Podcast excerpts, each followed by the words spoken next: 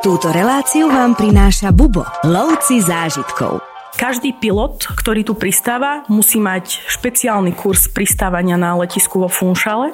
Nie sa čo čudovať, že práve portugalskí králi si vybrali toto mestečko na to, aby si tam vybudovali svoje paláce. Určite nehovorte domácim, že existuje lepší futbalista ako Cristiano Ronaldo. Nečudujem sa National Geographic, že to vyhlásili ako jedno z tých miest, ktoré je najkrajšie na našom svete.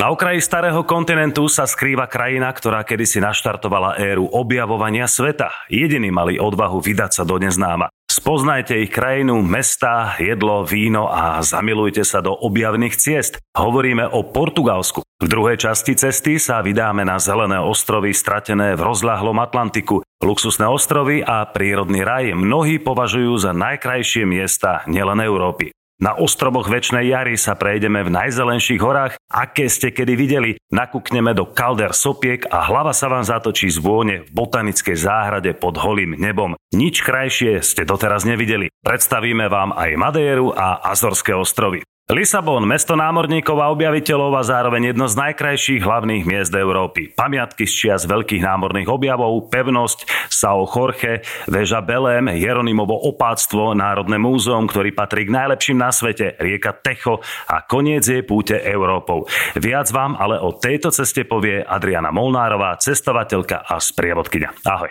Zdravím ťa, Viťo. Ďakujem za pozvanie. Tak poďme do Portugalska. Je to trošku taká stále taká európska exotika Afrika, prekrásna krajina a nie je vôbec ďaleko. Takže keď sa povie Portugalsko, aký to pocit v tebe vyvolá táto krajina? Je to taký paradox, keď si to tak vezmeš, lebo ľudia častokrát cestujú do Talianska, častokrát cestujú do Španielska, do Francúzska, ale to Portugalsko vždycky zostávalo tak nejako opomenuté. Čo sa veľmi teším, že nastala tá doba, že sa to začalo postupne meniť a určite som šťastná ehm, z tohoto dôvodu, pretože Portugalsko má čo ponúknuť jednoznačne. Nádherní ľudia, nádherná krajina, mal som tu čest. Začneme v hlavnom meste v Lisabone. Eh, tu potešíme všetkých eh, takých námorných fanúšikov, pretože Lisabon bolo kedysi hlavné mesto toho námorného objaviteľského sveta a túto obrovskú námornú históriu tam stále cítiť. Tak ako hovoríš, to je naozaj skutočné skutočná pravda. Môžeme povedať, že Portugalsko bolo takou prvou veľmocou, ktorá e, rozprestrela tie svoje chápadlá e, nielen v Európe, ale aj za jej hranicami. A práve z tohoto obdobia, kedy sa skončil stredovek a nastal čas objavovania sveta, vlastne e, Portugalsko sa dostalo na číslo jedna v bohatstve a je to určite poznať aj na tomto meste. Až potom vlastne prišla tá španielská nadvláda, neskôr britská a podobne, takže tí Presne Portugalci tak. boli tí najodvážnejší vážnejší. Presne tak, Portugalci by sme to mohli povedať e, tak e, možno neslušne, že mali tie gule na to, aby sa vydali do toho neznáma a aby, aby objavovali to, čo bolo za okrajom toho, toho poznaného, toho dovtedy známeho sveta. Určite doporučujeme aj Námornícke múzeum. Podľa mňa jedno z najkrajších, aké som zatiaľ kedy videl. Ale poďme do mesta, do Lisabonu. Kde začať prehliadkou mesta? Kde začať prehliadkou? Ja by som povedala, že tým štartovacím um, takým bodom by malo byť námestie Rosio. Um, Celkovo Lisabon nie je nejako extrémne veľké mesto. Možno prekvapí mnohých z vás, tí, čo ste tam neboli, pretože nie je to taká placka. Je to v podstate uh, stavané na takých kopčekoch, má členitý terén, uh, čo z neho robí naozaj také výnimočné mesto, ktoré poskytuje rôzne pohľady. Uh, či už na samotnú rieku, rieku Techo, tak ako si spomínal, ktorá teda pretína toto mesto, prípadne potom tým členitým terénom sa vlastne vieme dostať do výšok a sledovať ten, ten život v meste. Celkovo Lisabon je hlavne o atmosfére. Aj napriek tomu, že sú tam pamiatky, ktoré sa dajú obdivovať a je tam čo vidieť, čiže naozaj by som odporúčala minimálne tie 2-3 dní na to, aby si ho človek komplexne prešiel aj so všetkým, čo ponúka, tak najkrajšia atmosféra Lisabonu je v podstate v takom tom vnímaní, že si človek sadne na to víno verde, ktoré je tam naozaj také to je také ľahké, svieže víno a vníma tú krásu a atmosféru tohoto, tohoto mesta práve s tým pohárom vína v ruke. A pozeruje klasické žlté električky. Hej? Presne tak. To je taká dominanta a ja by som povedala, že naozaj niečo ako má e, Londýn Double Decker, ako majú Benátky gondolu, tak práve žltá električka je veľmi úzko spojená práve s Lisabonom. E, za 1,70 euro centov vás vlastne táto električka povozí a ukáže všetko to najkrajšie, čo môžete vidieť v centre mesta. Nad mestom sa týči a tróni samozrejme hrad prekrásny, kam by sme asi určite mali ísť. Uh, Sao George uh, by som vám odporúčila určite navštíviť. Uh, je to taká historická dominanta a neposkytuje len v podstate kus histórie, uh, ktorá sa viaže práve s Lisabonom. Lisabon je inak staršie mesto ako Rím, čo mnohých môže prekvapiť práve práve tento fakt. Čiže aj v niečom sú podobné, keďže Rím bol tiež postavený na siedmých pahorkoch, takže v tomto môžeme nájsť tú spojitosť, ale takisto sú zo Sao Jorge nádherné výhľady. Odtiaľ to máte už naozaj len naskok na Miraduro de Santa Lucia. To je také jedno z naozaj krásnych miest, ktoré je známe svojim azulejžu, to je práve takéto typické portugalské umenie, kde vidíme tie nádherné maľované uh, biele kachličky s modrým vzorom a, a práve tieto miesta dýchajú takouto naozaj typickou portugalskou atmosférou. No už keď sedíte v tých kaviarničkách a vychutávate si tú atmosféru, určite doporučujeme legendárny portugalský koláčik. Zabudol som teraz meno. Pastéž de nata alebo pastéž de Belém. Ak by sme chceli spomenúť e, v meste Lisabon nejakú takú časť, ktorá je trošku ďalej od, e, od centra, tak by ste sa mali vydať práve do Belému. E, Víťo spomínal námorníkov a námornícke múzeum. Mnohé ďalšie múzea sídlia práve, práve v tejto časti Belém, ale okrem iného je tam aj naozaj majestátny taký pamätník námorníkov a samozrejme práve tu sa nachádzajú aj tie najkrajšie pamiatky a to je Hieronymové opatstvo a Belemská väža, ktoré súvisia práve s tou najbohatšou érou Portugalska.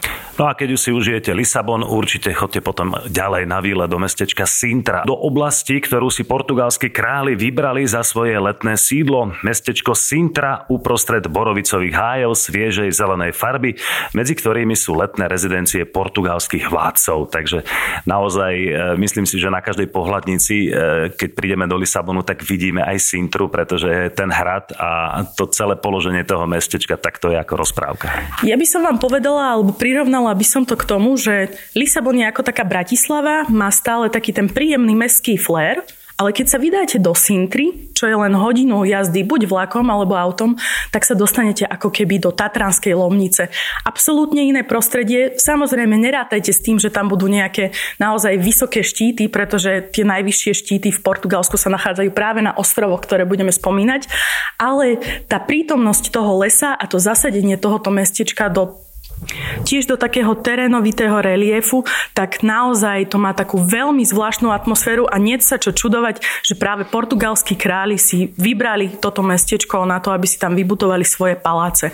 Um, nie je tam jeden palác, nie sú tam dva paláce, je tam aj Maorský hrad, uh, je tam množstvo historických budov a možno taká zaujímavosť aj pre vás, ak by ste si chceli kúpiť nehnuteľnosť, tak práve v tomto meste sú nehnuteľnosti najdrahšie, ak sa bavíme o, o Portugalsku na pevnine. To znamená, že tá cena tých nehnuteľností je naozaj extrémne vysoká, pretože Sintra je veľmi uzavretá práve tou svojou lokalitou, keďže je obklopená horami. No, keď už sme v Portugalsku, bol by hriech vynechať pobrežie Atlantického oceánu. Majú to tisíce kilometrov, sú tam prekrásne pláže, na ktorých sa dá surfovať, ale dá sa tam navštíviť aj najzápadnejší bod kontinentálnej Európy, Capo da Roca, z ktorého môžeme obdivovať divoké pobrežie Atlantiku z vysokých brál a nekonečný oceán, ktorý sa končí až na kanadskom pobreží. Tak nám trošku popíš, ako vyzerá tento, tento bod. Cabo da Roca je určite dýchberúci. To by som povedala ako také, také základné prídavné meno, ako ho opísať. Vy prídete vlastne na, na koniec útesu, ktorý má niekoľko 100 metrov na výšku a nevidíte nič, len oceán. Na tomto mieste zvyka, zvyčajne rozprávam príbeh práve o, o moreplavcoch a o ich odvahe, pretože keď sa človek postaví na, na na konci tohoto útesu, na, alebo nakoniec tohoto útesu, tak vlastne zistí, akú odvahu to chcelo vydať sa proste do toho neznáma.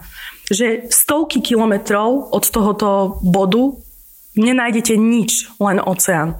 Čiže naozaj v tom, je to, je to dýchberúce. Sú tam úžasné, strmé, obrovské útesy. Je to vhodné miesto aj na turistiku.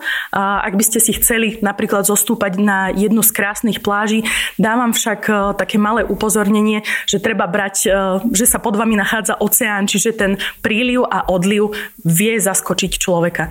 A ak rozprávame o, o, o oceáne, tak nedá mi spomenúť, alebo nedá mi nespomenúť práve miesto Nazare, alebo mestečko Nazare, kde sa práve uh, vyskytujú tie najväčšie vlny na svete. Um, a môžeme povedať, že toto mesto alebo Portugalsko celkovo uh, je naozaj známym uh, miestom, ktorý je spojený s týmto športom. Áno, pozrite si na YouTube tie najväčšie vlny. Je tam taký majáčik, kde ľudia stoja a sledujú výkony surferov a to je dých berúce. To je nič, 20, nič Koľko metrov, povedz? 24 metrov a majú na, na svedomí práve jeden nemecký surfer, ktorý ju zdolal.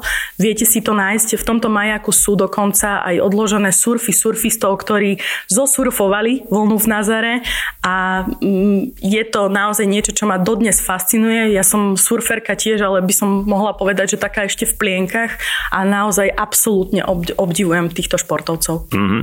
No Portugalsko ponúka aj jedno významné putnické miesto a to je mestečko alebo dedinka Fatima. Nesie meno céry proroka Muhameda. Počas takmer celej svojej histórie to bola obyčajná dedina, kde sa toho veľa nedialo.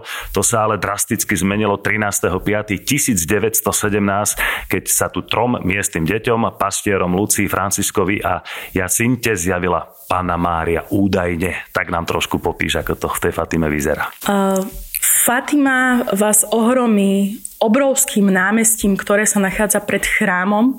Vy keď tam idete prvýkrát a počúvate ten príbeh, ako sa tá panna Mária zjavila niekde na zelenej lúke trom malým deťom, tak si predstavujete, že prídete na nejakú obrovskú planinu, ktorá je pokrytá trávou a sú tam nejaké také nádherné scenérie. Opak je pravdou, je tam naozaj obrovská plocha, obrovské námestie, ktoré je určené práve pre pútnikov, ktorí sa chodievajú modliť na toto námestie, keďže tam bývajú aj vonkajšie sveté omše. A môžeme povedať, že stále a každoročne priťahuje naozaj obrovské množstvo pútnikov. Ja sama som tam zažila, uh, zažila deň, kedy sme tam boli s našimi klientami a bolo to 13. maja, čiže ako keby výročie od prvého zjavenia a poviem vám, že teda tá atmosféra toho, ako tí ľudia sa spolu modlili a spievali, bola absolútne pohlcujúca. Keď to vidí možno človek tak v, takom, v takom prázdnom svetle, tak si to ešte nevie tak predstaviť, ako to vyzerá, keď, sú, keď je naozaj to námestie zaplnené tými veriacimi, kedy spievajú a modlia sa. Čiže má to takú, takú naozaj svoju atmosféru. Teraz ideme na Madéru, lúčime sa s Portugalskom a priamy let do Makaronézie na požehnané či šťastné ostrovy. Aspoň takto ich nazývali starí Gréci. Už vtedy dávno poznali ostrovy západne od Gibraltáru, kde si predstavovali raj. Žili tu grécky mytologickí hrdinovia obklopení nádhernou stále zelenou boskou prírodou bez toho, aby kedykoľvek počas roka trpeli akoukoľvek zimou. A teraz tu pristávame aj my, ostrovy väčšnej jary Madeira. Takisto mal som tu čest a naozaj tieto ostrovčeky, lebo sú dva také hlavné, jeden neobývaný a jeden samozrejme hlavný a obývaný s hlavným mestom Funchal, tak to je naozaj krásna, krásna e- e- európska exotika, lebo nie je to ďaleko, ale tá príroda a ten pocit z tej prírody už nie je európsky. Ak hľadáte stále počasie, počas ktorého si môžete užiť naozaj veľmi peknú, lukratívnu a luxusnú dovolenku, pričom zažijete taký ten naozaj servis dobrých hotelov a zároveň spoznáte nejaký kus raja, tak určite vám všetkým odporúčam ísť práve na Madejru. Madeira je naozaj perla Atlantického oceánu. Je to väčšine zelený ostrov, kde v podstate celoročne máme teploty okolo 24-25 stupňov. Samozrejme, treba rátať s tým, že sú tam aj nejaké zrážky, ale myslím si, že k tomuto ostrovu to naozaj patrí a je to, je to miesto, na ktoré určite odporúčam cestovať. Keď už sme pri tom letisku, už len samotné pristávanie je veľký zážitok, lebo tá runway, tá dráha je v podstate, v podstate e, postavená na, na vode, na oceáne a je to dobrodružstvo aj to vidieť, aj tam pristať. Uh, je to tak, ako hovoríš, Viťo. Ono, um, možno mnohí neviete, že práve rozšírenie tejto dráhy bolo financované veľmi štedrým darom z Európskej únie, pretože pristávanie na tejto dráhe je naozaj náročné. Uh, každý pilot, ktorý tu pristáva, musí mať špeciálny kurz pristávania na letisku vo Funšale. Čiže hociaký pilot tam mm, ani nemôže pristávať. A je to, je to vlastne veľmi zvláštne, veľmi špecifické pristávanie, pretože z jednej strany máte oceán a z druhej strany máte už dvíhajúce sa zelené hory, keď do toho príde nejaký bočný vietor alebo niečo podobné, tak sa vám kľudne môžete môže stať, že pristanete trebárs v Maroku. tak to by sme nechceli, alebo aj chceli, aj Maroko je fajn. Letisko sa volá Christ- letisko Kristiana Ronalda, najslavnejšieho rodáka z tohto ostrova. Je tam socha a Ronaldo je naozaj hrdý Maderčan tak by som vám odporúčila, že ak pôjdete do nejakej miestnej krčmy, dať si výbornú madejrskú tradičnú ponču, čo je teda taký veľmi osviežujúci a príjemný nápoj, Určite nehovorte uh, domácim, že existuje lepší futbalista ako Cristiano Ronaldo. Oni majú naozaj v sebe obrovský kus hrdosti a meno tohoto človeka, alebo tento človek celkovo je tam, je tam naozaj veľkým hrdinom. Ty si spomenula mestečko Funčau, to je hlavné mesto Madéry, aj najväčšie a zároveň aj veľmi pekné, má veľmi bohatú históriu, tak čo by si nám odporúčila v tomto meste? Toto mesto je najlepšie spoznávať tak pešo. Ja by som ho rozdelila na také dve základné, alebo možno tri základné zóny. Je to zóna, kde sú práve tie naozaj lukratívne, krásne 5-hviezdičkové hotely. Tie sa nachádzajú na takom, na takom úbočí. Potom máte uh, miesto, kde je prístav. Odtiaľ to máte už len naskok do centra, kde sa viete dostať k tým najstarším budovám, ktoré boli postavené na Madeire po jej objavení a po jej kolonizovaní bombardovaní práve portugalskými námorníkmi. A ďalej potom je to mestečko, ktoré sa nachádza nad Funšalom, Monte, kam sa viete pohodlne vyviesť lanovkou a užiť si v podstate ten pohľad nielen na oceán, ale aj na mesto pod vami práve cez okno tejto lanovky. Okrem iného Madeira, mesto, teda ostrov kvetov, ostrov väčšného jary a ostrov kvetov, takže všetci milovníci kvetov a kvetinári a kvetinárky chodia na Madejru sa inšpirovať, lebo to je neuveriteľné, čo tam rastie. Tam vám rastú strelície proste na, ako burina, ako u nás žihľava. Naozaj e, hortenzie sú v priekopách a mala som už aj, aj jednu floristku a tá odtiaľ naozaj nechcela odísť. Ona povedala, že ona sa tam stiahuje a kupuje si dom, pretože to je to najkrajšie, čo videla. A možno uh, typ pre floristov alebo pre všetkých, ktorých zaujíma botanika, tak každoročne ročne sa na Madejre, je to prelom väčšinou apríl-maj e, koná festival kvetov, kedy v podstate aj ulice vo Funšale sú vyzdobené rôznymi, uh, rôznymi kvetinovými inštaláciami a porovnala by som to možno s takým tým festivalom v Riu.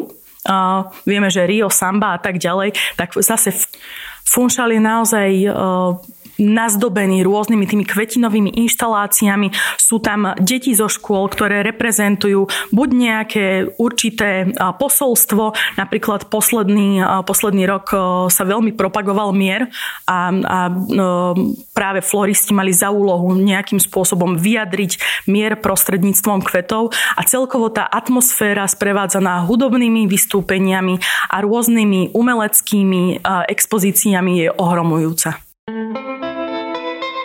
Cestovateľské rady, tipy, prehliadky miest či kvízy. Každý deň nový blok z pera najcestovanejších Slovákov. Klikni na bubo.sk lomka blog. Niečo sme si povedali o letisku známom na Madére, o hlavnom meste Funčau, o kvetoch, no ale poďme už do tej prírody, pretože Madeira priťahuje outdoorových nadšencov, trackerov, pretože okrem modrého oceánu, eh, kde mimochodom sa dosť ťažko kúpa, alebo také klasické pláže pieskové by sme tam hľadali celkom ťažko. Zopár ich tam teda je. Zopár ich tam je, ale väčšina z nich je tak o, nejakým spôsobom umelo dotvorená, čiže je tam navozený piesok treba z tej Sahary marockej, ale naozaj tí, čo sa chystáte, tak sa treba zamyslieť nad Madejrou, pretože ponúka naozaj obrovské množstvo outdoorových aktivít.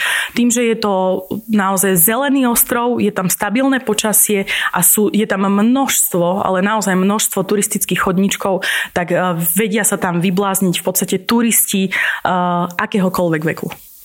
No práve preto je to kúpanie celkom zložité, lebo z každej strany Madéry je to taká obrovská zelená skala, sú obrovské útesy naozaj, takže celkom komplikované je sa niekedy dostať vôbec k oceánu a dá sa tam samozrejme zísť nejakými strmými chodničkami, ale potom tá cesta hore chvíľku trvá a práve preto tam slúžia takéto lanovky. Aj to je zaujímavý zážitok ísť na pláž dole lanovkou.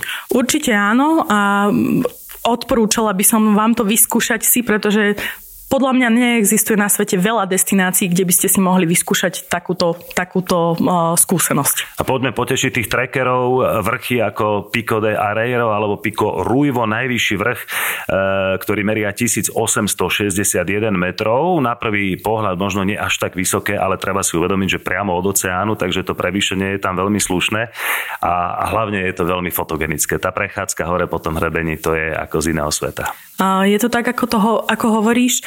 Môžem povedať, že na tento najvyšší vrch Madejry nie je až také obťažné sa dostať, pretože tam smeruje naozaj príjemná hrebeňovka, ktorá ktorá dosahuje, myslím si, že výškový rozdiel tam je len okolo 300 metrov z toho základného parkoviska.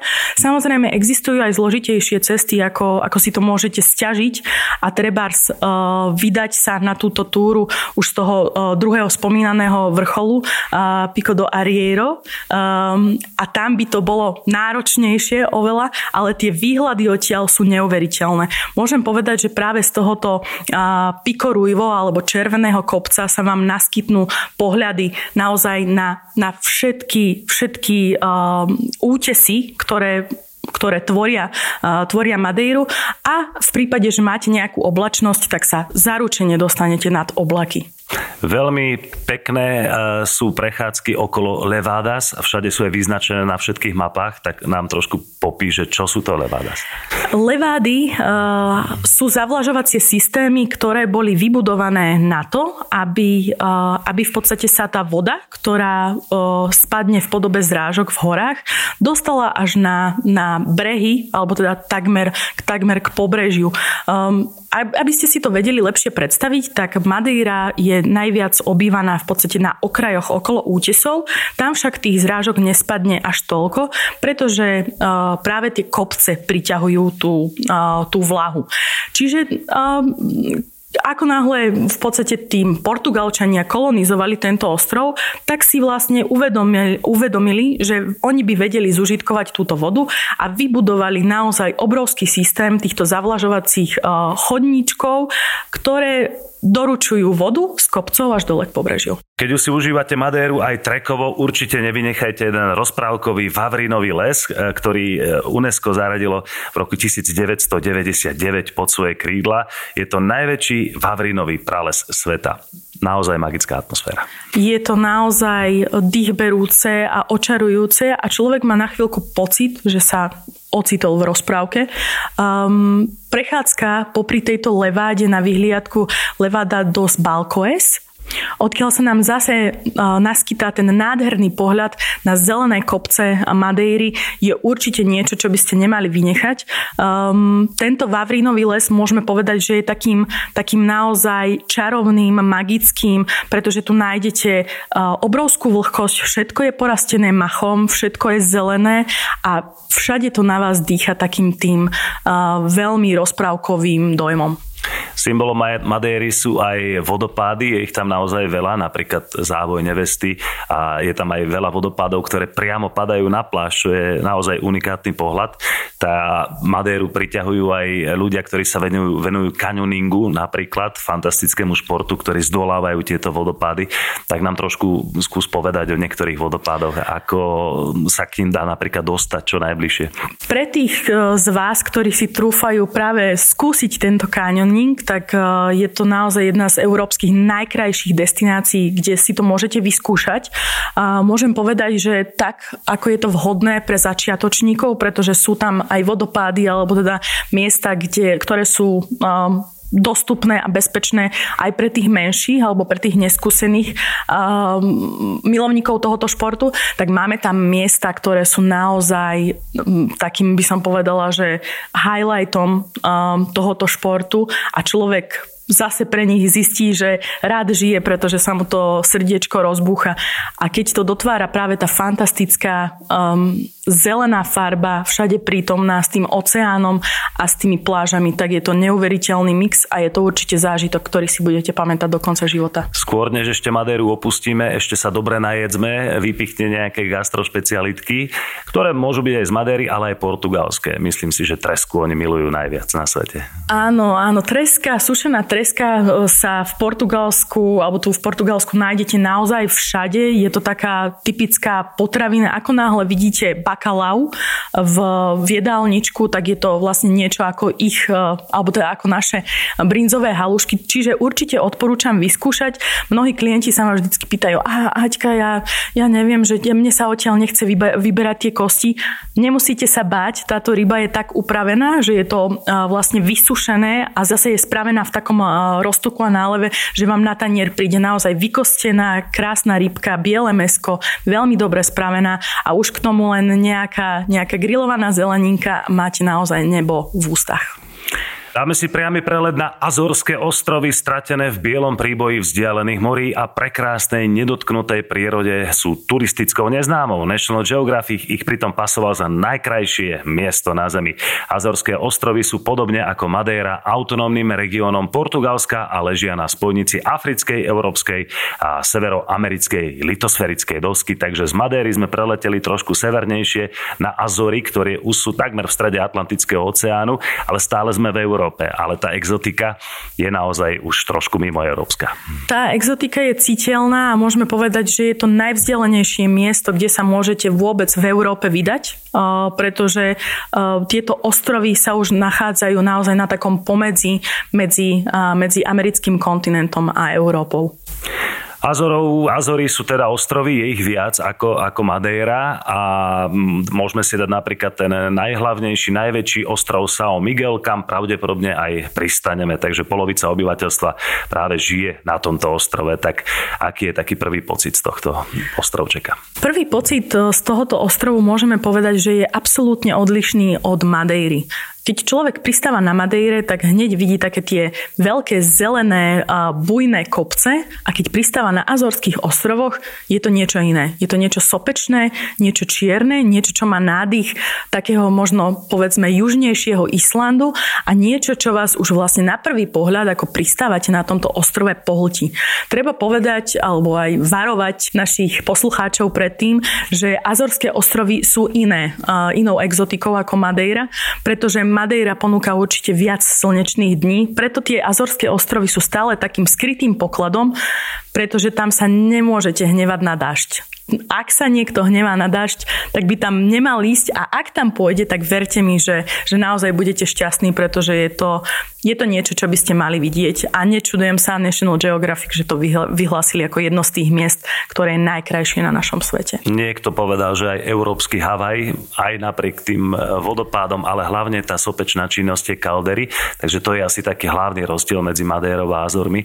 Tak si povedzme, že čo z toho sopečného pozostatku tam vidno no a mm, ako, ako, ako to vyzerá pri tých kalderách, tam je taká tá klasická fotka, ako ľudia sa fotia a v pozadí tá nádherná veľká kaldera zaplnená vodou. Áno, to spomínaš na Sete Cidades, alebo miesto sied, siedmých jazier a je to v podstate taká obrovská kaldera sopky, ktorá sa rozpadla a na jej dne vzniklo viacero jazier, ktoré v podstate sú pozostatkom práve tejto sopečnej činnosti. My tam vždycky aj spomíname takú legendu, pretože jedno jazero má taký modrastý otieň, druhý taký zelenkastý otieň, ešte nad tým máte ďalšie jazero a keď sa na to pôjdete pozrieť z vyhliadky Boca do Inferno, ktorá sa nachádza v podstate nad, nad e, úrovňou tejto kaldery, tak Myslíte si a verte mi, že to tak je, myslíte si, že ste v raji. Jediné, čo si musíte želať, je, aby vám vyšlo počasie. To nám určite vyjde. Ehm, oceán okolo Azorov ponúka neskutočné divadlo, pretože je plné rýb a veľrýb, napríklad aj vorvaňov a je tam veľmi obľúbené whale watching. Takže e, aká je pravdepodobnosť, že, že zazrieme tieto úžasné stvorenia? Um, Povedala by som, že to máte tak asi 7 až 8 z 10, je to podľa sezóny. To je vždy, vždy sa vám ten, tento whale watching alebo pozorovanie veľryb sa robí aj na, na Madeire. Na Madeire sú tie šance ale menšie. Práve, práve na ostrove São Miguel, prípadne na ostrove Pico sú tieto šance oveľa väčšie a ak vám to vyjde, tak je to tiež zážitok, na ktorý budete spomínať do konca životov. Azorské ostrovy boli veľmi úzko prepojené aj s lovom veľrýb a celým veľrybárským priemyslom. Je to tam cítiť? Našťastie už to zastavili. No. Našťastie už to zastavili. Treba povedať, že uh, tí pôvodní obyvateľia, ktorí obývali tieto ostrovy, uh, nezabíjali veľryby kvôli nejakej radosti alebo kvôli po, požitku. Uh, zabíjali ich kvôli živobytiu. Aj o tomto sa viete dozvieť dozvedieť viac práve um, v múzeu, ktorá je venovaná takejto téme, povedzme, um, ktorá je súčasťou ich histórie, aj keď existujú odporcovia. Samozrejme sme všetci radi, že, že teda um, toto lovenie veľrýb už navždy skončilo. Takže mestečko Lážeš a to odporúčam teda potom aj následne spojiť práve s pozorovaním veľrýb. Keď už sme pri mestečkách, hlavné mesto Ponta, Ponta Delgada je malé a čo by sme tam mohli vidieť? V Ponta Delgada by som vás určite smerovala, aby ste sa prešli takým tým naozaj historickým centrom, kde budete vidieť typické stavby postavené z bazaltového kameňa. Je to taká kombinácia architektúry, kde sa vám spája práve ten bazaltový sopečný kameň s bielou, čiže je to veľmi také na, na prvý pohľad veľmi fotogenické a skrýva sa tu naozaj množstvo úžasných reštaurácií, kde si viete dať či už uh, výbornú uh, rybičku, treba aj tú tresku, ale takisto aj úžasný hovedzí steak. Hovedzí steak, tak to by som možno názoroch nečakal. Skôr sa mi to spája s rybami. Um, je to možno uh, také paradoxné, ale uh, ak tam raz budeš cestovať, tak zistíš, že práve tie pláne, ktoré sú tam, ponúkajú naozaj veľký priestor na, uh, na pasienky pre kravičky. Takže hovedzie meso je, má tam neuveriteľnú kvalitu a ja osobne, teda nebola som ešte v Argentíne, takže nemôžem porovnať argentínsky steak, môžem s plným svedomím a povedať, že teda najlepší steak na svete som jedla práve na Azoroch.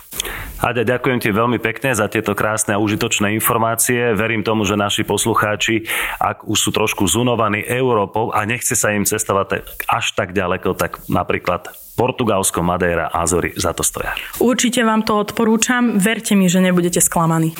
Počúvali ste ďalšiu epizódu Uchom po mape, no a cestujte.